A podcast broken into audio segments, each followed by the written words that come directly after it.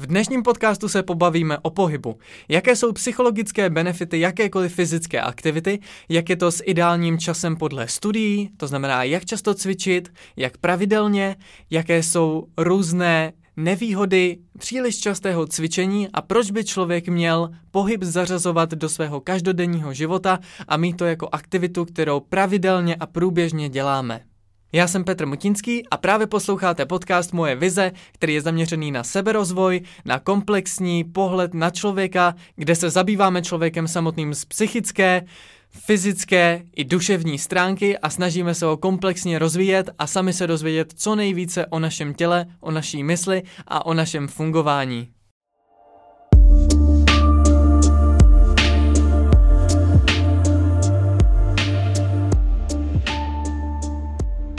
Ještě jednou vítejte, řekneme si, proč bychom měli cvičit. Všude naleznete spoustu tutoriálů, jak začít cvičit nebo se hýbat, ale málo kde je zmíněný proč. A pokud, tak většinou jsou zde důvody, že se budete více líbit druhému pohlaví, že budete mít větší sebevědomí, nebo uh, že třeba budete lépe vypadat na nějaké akci. Spoustu lidí chce zhubnout do plavek, nebo třeba na nějaký maturitní ples, svatbu, nebo něco dalšího a mít to jako to období, kdy vypadali perfektně, dokonale a bylo to co nejlepší. Právě ale to uvědomění proč je podle mě jednou z nejvíce zásadních věcí, uvědomit si proč chci změnit tu postavu, k čemu to má vést a neměl by to být pouze jeden řekněme, krátkodobý cíl, zaměření se třeba na to, chci zhubnout do plavek, jakmile zhubnu, tak tím to končí a už mě nic nezajímá. Spíše než udělat si z toho nějaký cíl, nějakou krátkodobou aktivitu, tak je mnohem lepší vzít to cvičení nebo ten pohyb a začlenit to do svého života tak, ať se to stane součástí našeho života. Ať je to něco, co je neodlučitelná součást pro nás stejně důležitá jako spánek, jako strava, jako sociální vztahy a zkusme se pro jednou aspoň na chvíli zamyslet nad námi samotnými a uvědomit si, jaké výhody nám pohyb může přinášet a jaké situace jsou zase nežádoucí. To znamená, kde jsou ty hranice extrémního provádění pohybu a kdy zase je dobrý vůbec se zvednout a začít něco dělat. Nejspíš už vám někdy někdo řekl, že byste měli se sebou začít něco dělat a hýbat se. Mohli to být třeba vaši učitelé, rodiče, kamarádi, partneři nebo třeba někdo na sociálních sítích. Ale položili jste si vy sami někdy otázku proč? Proč byste se měli hýbat? Co by vám to mělo přinést? Jaký to má smysl? Věc je, že většina moderní světové populace se příliš nepohybuje, zlenivěla, užívají si ten komfort, který díky moderním technologiím máme, protože uvědomme si, že cokoliv vlastně můžeme dělat z domova, můžeme si objednat věci, ať už je to jídlo nebo nějaký produkty, zároveň můžeme s lidma komunikovat z domova, můžeme se z domova vzdělávat, studovat, pracovat, můžeme dělat naprosto všechno, aniž bychom vyšli z domu. Je to taková bezdotyková a bezfyzická doba, kdy nemusíme a neříkám všichni, ale třeba ta většinová moderní populace se úplně namáhat nějakým tímhletím stylem, dá se docela dobře izolovat, což je celkem i aktuální téma vzhledem k okolnostem, které se dějí, například koronavir, jak se rozšiřuje. No a je důležité si uvědomit, že i když budeme třeba někde zavřený, nebo máme takový návyk, že většinu času trávíme doma, třeba u televize, u počítače, na mobilu, hrajeme nějaký hry nebo se příliš nehýbeme, tak je fajn začlenit do toho nějaký pauzy, které jsou spojený s pohybem. Spoustu lidí totiž zná nějakou klasickou hygienu, ale zapomínají, že v dobré hygieně by měl být zařazen i pravidelný pohyb a duševní hygiena, což se tak trošku slučuje dohromady. Do pohybu bychom mohli zařadit i dech, kde hýbeme tím tělem tak, aby se uvolnilo. Když máme hluboké nádechy a výdechy a snažíme se na ten dech soustředit, tak se náš organismus sklidní, což je dobrý třeba při snížení nějakého stresu, při uvolnění celkově organismu. Takže klidně teď v rámci toho podcastu, jak ji posloucháte, tak pojďme se na chvilku zastavit a pojďme se nadechnout. A výdech. Znovu nadechneme.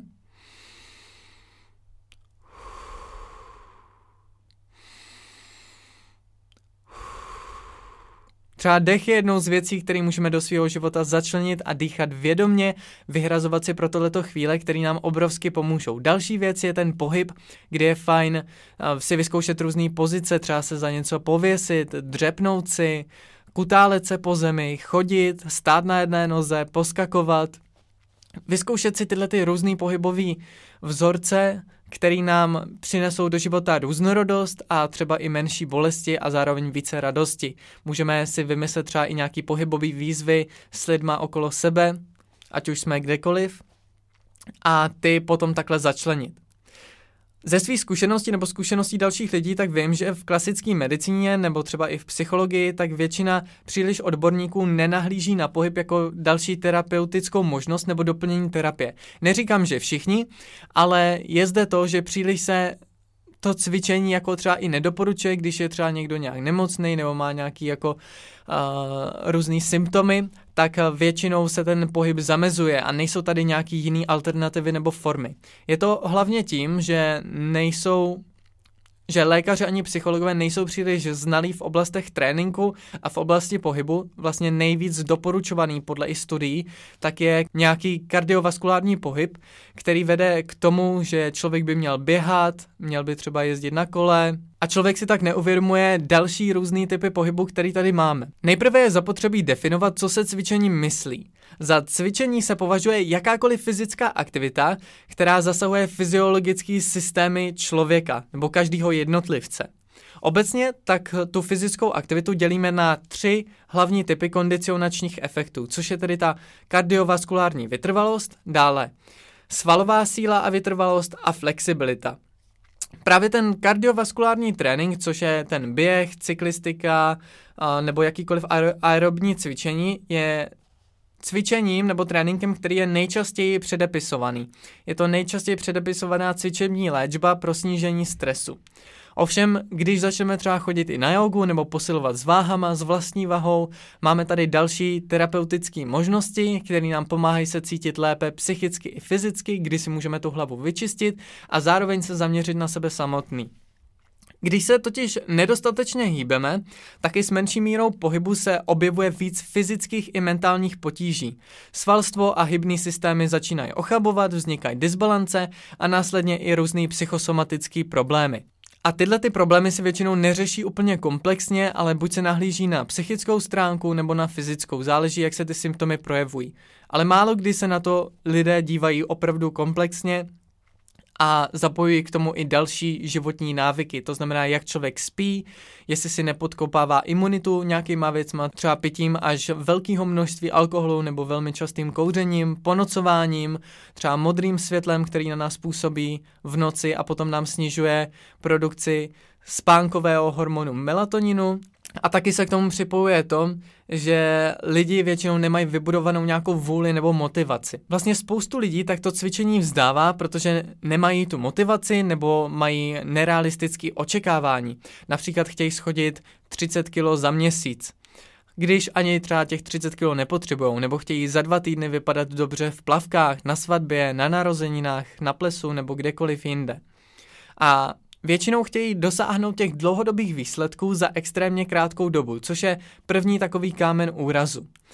Krom toho si volí ty nevhodné cíle, který pokud nedosáhnou a většinou jich nedosáhnou, tak jsou potom důvodem pro to ztratit tu motivaci a vůbec se dál nesnažit něco dalšího takového dělat. Tyhle ty nehodné cíle nejsou špatný jako sekundární, jako něco dalšího záleží taky, jak moc realistický je jejich splnění. A můžou být naší hnací silou. Příklad, když cvičíme kvůli tomu, abychom se někomu líbili, je to fajn, ale měla by to být jako sekundární věc. Pokud se chceme někomu líbit a myslíme si, že to spraví to, že budeme cvičit, tak tadyhle je věc, ve které se většinou mýlíme. Pokud se chceme někomu líbit, musíme se zaměřit na to, jak se tomu člověku líbit můžeme z hlediska i nějakého fungování. Stejný je to třeba i se sebevědomím. Snažit se spravit si sebevědomí jenom pouze cvičením není úplně ideální cesta. Tadyhle je důležitý se kouknout na to, jak přemýšlíme, jaký máme myšlenkový vzorce, jaký strategie jsme v průběhu života nazbírali. A zaměřit se na to sebevědomí, na tu změnu jako hlavní věc a samozřejmě cvičením to můžeme potom podpořit. Máme tady velké množství studií, vlastně většinu věcí, co tady říkám, tak z těch studií vychází. Pokud se chcete na jednotlivé studie podívat, rozkliknout si je, tak se koukněte na web mojevize.cz, kde v sekci podcast naleznete jednotlivé články a tam uvidíte všechno rozepsaného v bodech a zároveň i všechny zdroje a citace. Máme třeba studii z roku 1997, která uvádí, že plánovaný a pravidelný cvičení může zlepšit celkovou tělesnou zdatnost, fyzickou soběstačnost a především náladu a emocionální rozpoložení. S pohybem tak samozřejmě souvisí i deprese, stres, úzkosti a další věci. Například dle Healthline Media, tak depresí trpí až 5% populace na světě a jejími symptomy mnohem víc lidí. Celkově 25% celosvětové populace tak trpí lehce mírnou až středně závažnou depresí, úzkostí, dalšími emočními poruchami nebo jejich symptomy. A velká část lidí tak se s těmihle poruchami vyrovnává individuálně bez jakýkoliv odborné pomoci. Dá se říct, že fyzická aktivita v nějakým přírodním přirozeným prostředí může být pro ty osoby hodně slibnou podporou, pomocí, v případě, že to potom podpoří i tím, že si vyhledají nějaký odborníky a nějakou psychickou i sociální pomoc, tak jim to může ještě více pomoci. Pokud se deprese stane dlouhotrvající nebo chronickou, mohou být mezi negativní následky zařazené třeba nějaké bolesti hlavy, další chronické bolesti, fobie, panické poruchy, úzkostné záchvaty, životní problémy, nadváha či dokonce v nejhorším případě sebevražda. Jedny z mnoha symptomů jsou úzkost a stres, které zažil snad každý běžný člověk. Deprese se tak může týkat naprosto úplně každého. A proto by všichni měli být lépe obeznámeni s tím, jak s ní účinněji bojovat či lépe předejít. Samozřejmě ne, není to věc, která by se dala řešit jenom pohybem, ale tím, že se hýbeme, tak můžeme snižovat riziko toho, že se deprese u nás vyvine. Záleží teda v jaký formě to je, jaký máme predispozice, ale je to jeden z faktorů, který to může mírně snižovat. Jak jsme si říkali, tak nejčastěji předepisovaná cvičební léčba pro snížení stresu je kardiovaskulární trénink, což znamená třeba ten běh, cyklistika, poklusávání, nějaký jogging a nevím, co ještě všechno dalšího. Ale samozřejmě z vlastní zkušenosti nebo i ze zkušenosti dalších lidí, tak vím, že pomáhá skoro jakákoliv forma pohybu.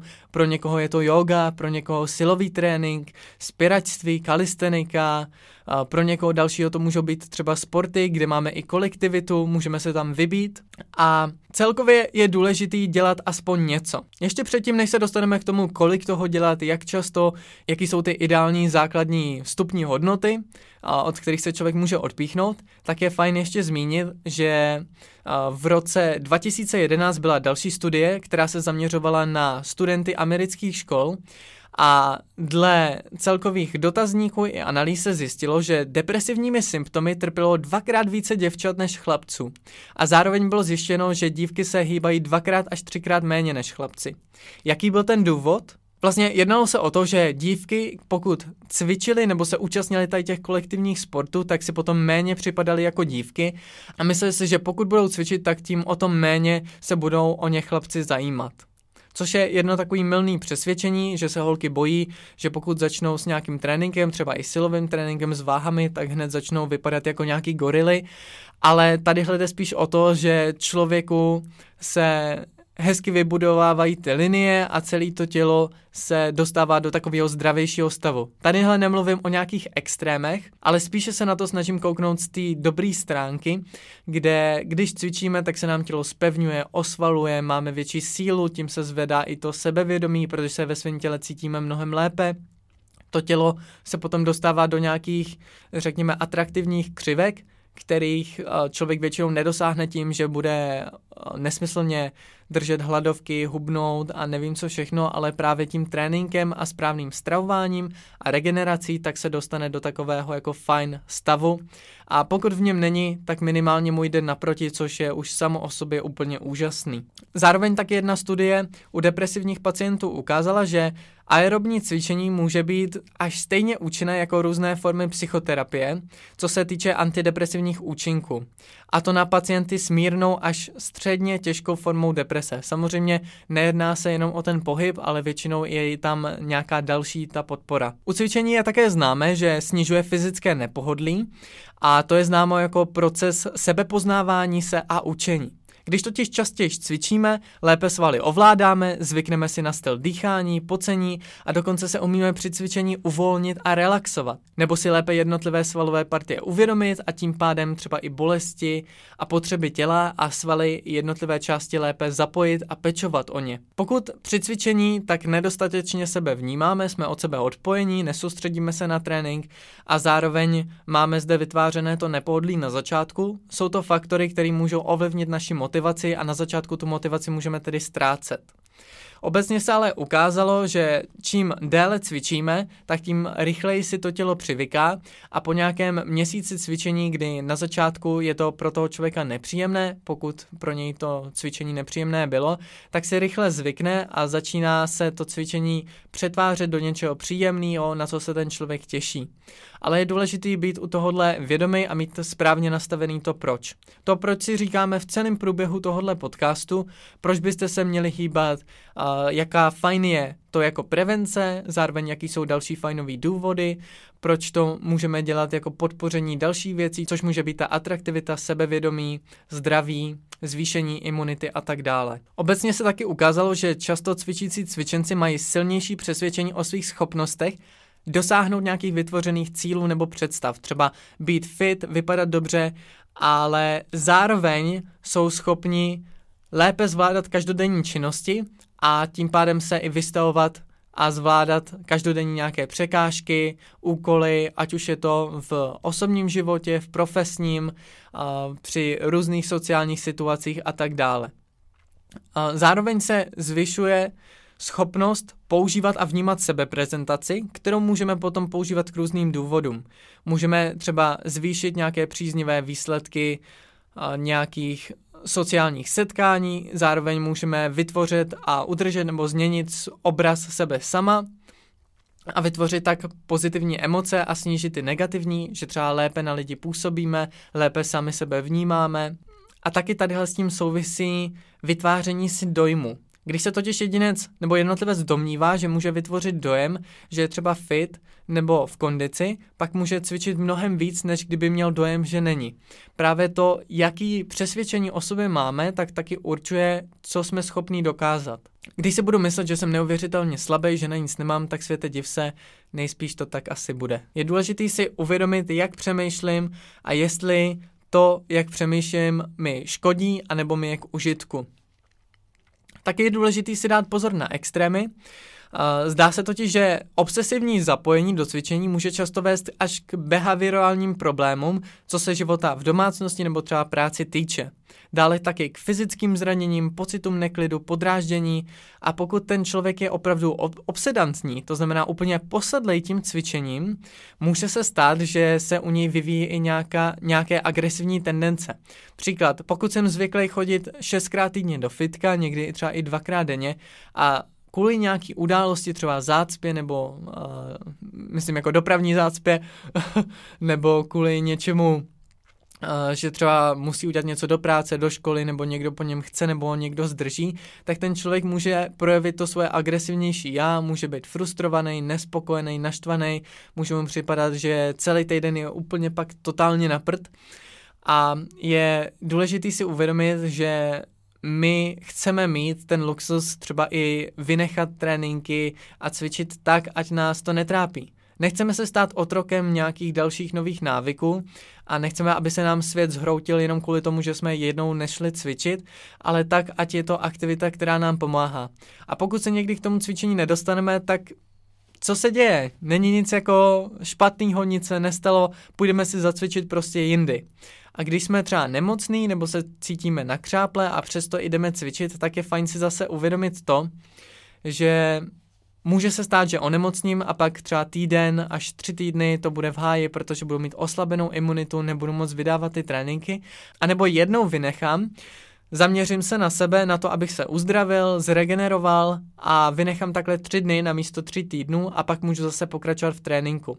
Takže je důležitý nestát se otrokem vlastních myšlenek a tužeb, ale uvědomit si ty věci nejenom v krátkodobém hledisku, ale i v dlouhodobém a jak na tom realisticky jsem. Pojďme si teď ještě před závěrem schrnout všechny psychologické benefity pohybu, které tadyhle jsou. A mezi hlavní individuální psychologické benefity fyzické aktivity, to znamená jakýkoliv pohybu, který děláme, který zasahuje ty naše uh, fyziologické systémy, tak patří za prvé Pozitivní změny v sebeuvědomění a well-beingu, tedy tom, jak se cítíme, zlepšení sebevědomí a povědomí o sobě samém, tedy jak můžu věci zapojovat, jak můžu na věci reagovat, dále pozitivní změny nálady a uleva od napětí, zvýšená duševní pohoda, zvýšená ostražitost a jasné myšlení, zvýšená energie a schopnost nad něj zvládat každodenní činnosti. To jsme si říkali předtím. Dále taky máme známý třeba různý úlevy z pocitu, jako jsou deprese, úzkost či vliv na premenstruační napětí. Zároveň další studie z roku 1989 tak uvádí, že program různých tělesných aktivit pro fyzickou kondici může umírnit negativní emocionální pocity. To máme u většiny tady těch studií, že pohyb na nás působí příznivě, terapeuticky. Mezi další skvělý benefity si potom můžeme zařadit třeba nový životní smysl, zvýšení fyzické i psychické odolnosti, zvýšení síly, vytrvalosti, mobility, flexibility, spevnění celého těla, zvýšení tělesné imunity, pokud to teda nebudeme přehánět a nebudeme cvičit, když jsme nemocní, snížení tělesného tuku, noví přátelé, nová zábava a celkově něco, kde se můžeme rozvíjet, můžeme pracovat na svoji sebeprezentaci, sebelásce a sebereflexi a více si uvědomovat sebe samý. Protože to bych chtěl, abyste si tady zapamatovali, tělo a mysl jsou ty jediné věci, které tady s námi budou od začátku až do konce a myslím si, že je fajn a dokonce i důležitý a podstatný o ně pečovat, zjišťovat si více o těchto těch složkách o sobě samotným. Co se týče těch ideálních výsledků, tak výsledky studií nám říkají, že pro ideální výsledky a plné získání benefitu je třeba cvičit minimálně 20 minut třikrát týdně a to po dobu minimálně 8 týdnů pro nejlepší výsledky potom okolo 15 týdnů. Samozřejmě, tohle jsou nějaký obecný doporučení, co máme, ale uh, dá se říct, že platí to, že stačí jenom pětiminutová procházka, prostě když třeba jste zavřený doma nebo uh, máte hodně stresu, hodně věcí, na kterými přemýšlíte, tak jenom prostě se zvednout, a jít se na chvilinku projít. Už jenom ten pohyb, už jenom to provětrání se je něco, co nám může obrovsky pomoct se cítit líp, zamyslet se nad novýma věcma. Třeba já to mám tak, že když cítím, že mám nějaký tlak, uh, nějaký tlak, který si na sebe vyvíjím, nebo na mě vyvíjí okolí, mám třeba stres, tak nejlepší věc, co můžu udělat, je jít se projít. Já si ty myšlenky uspořádám, utříbím si je, a během toho, co se procházím, tak mě třeba zaujme i ta příroda nebo okolí kolem mě, začnu se o něco zajímat, začnu přemýšlet nad něčím jiným a když přijdu, tak je to, jako byste vyměnili toho člověka, to vnitřní nastavení a smýšlím potom úplně jinak a je mi mnohem líp. Někdy tak je fajn se jenom vyspat a pořádně také zregenerovat nebo si dát jenom malý pohyb. Nemusíte mít dvohodinovou nějakou lekci, ale stačí třeba dát si protažení nějakých pár cyklů na pár minut, nebo třeba najít nějakou inspiraci někde na internetu. Pokud nevíš, kde začít, můžeš například sledovat moje dva Instagramy, petr.mojevize nebo moje.vize, kde se snažím sdílet inspiraci, nějaké tipy, triky ohledně cvičení. Zároveň na tom profilu moje.vize tak jsou ostatní lidi, to znamená vy, posluchači a další lidi, kteří se hýbou, kteří tu inspiraci sdílejí pod hashtagem moje vize. Takže pokud chcete načerpat inspiraci z jejich tréninku, tak určitě jděte tam a zároveň budu moc rád, když mi dáte vědět nějakou zpětnou vazbu, buď na e-mail, nebo třeba ohodnotíte na Apple podcastech tyhle ty podcasty. A budu rád, když mi napíšete, jaký témata vás zajímají, čeho více bychom se mohli dotýkat. Tak ještě jednou podotýkám, že všechny studie, citace a další informace navíc tak naleznete na blogu mojevize.cz v sekci podcast. Tímto vám přeji krásný den a děkuji, že jste poslouchali dnešní epizodu podcastu Moje vize, který je o seberozvoji, o harmonii těla, mysli a duše a o komplexním náhledu a pohledu na člověka.